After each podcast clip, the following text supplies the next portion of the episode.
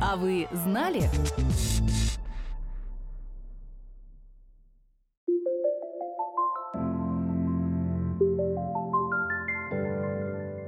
День открытых НКО. Мы привыкли, что дни открытых дверей предназначены для школьников и их родителей. В эту дату они приходят в университет и знакомятся с преподавателями, специальностями и факультетами, узнают об обучении и вступительных испытаниях. Теперь такая открытость свойственна не только высшим учебным заведениям. В сентябре 2022 года благотворительный фонд «Нужна помощь» запустил проект «День открытых НКО». Запуск проекта приурочен к 5 сентября, Международному дню благотворительности, который отмечается с 2012 года по инициативе Генеральной Ассамблеи Организации Объединенных Наций. 5 сентября – это дата смерти Марии Терезы, которая посвятила свою жизнь помощи нуждающимся людям. Так вот, к этому дню фонд «Нужна помощь» решил громче заявить о работе некоммерческих организаций в России. На дне открытых НКО по замыслу фонда обычные люди могут узнать, как работают организации изнутри, какие проблемы решают и как их можно поддерживать в этой деятельности. В общем, познакомиться с той или иной некоммерческой организацией. Для Дня открытых НКО выбрали 10 сентября, субботу. В этот день десятки НКО по всей стране открыли свои двери с разной программой. Кто-то звал на экскурсию по офису, кто-то на мастер-классы и онлайн-консультации.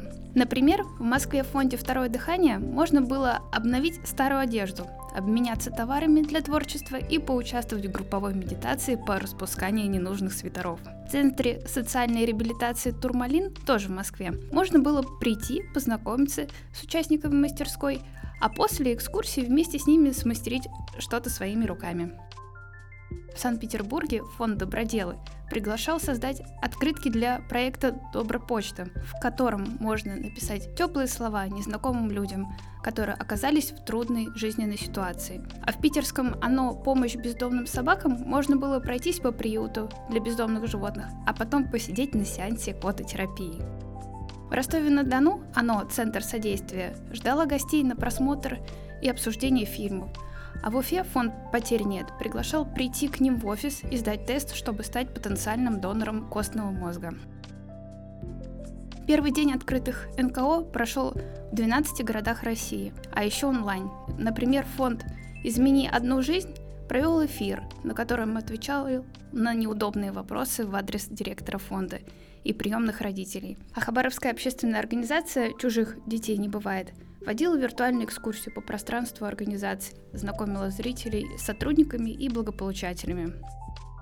Как отмечают в фонде «Нужна помощь», они надеются, что дни открытых НКО станут регулярной, ежегодной практикой. Это поможет самим НКО найти больше сторонников и стать прозрачнее, а людям отыскать место, в котором они захотят помогать. А вы знали?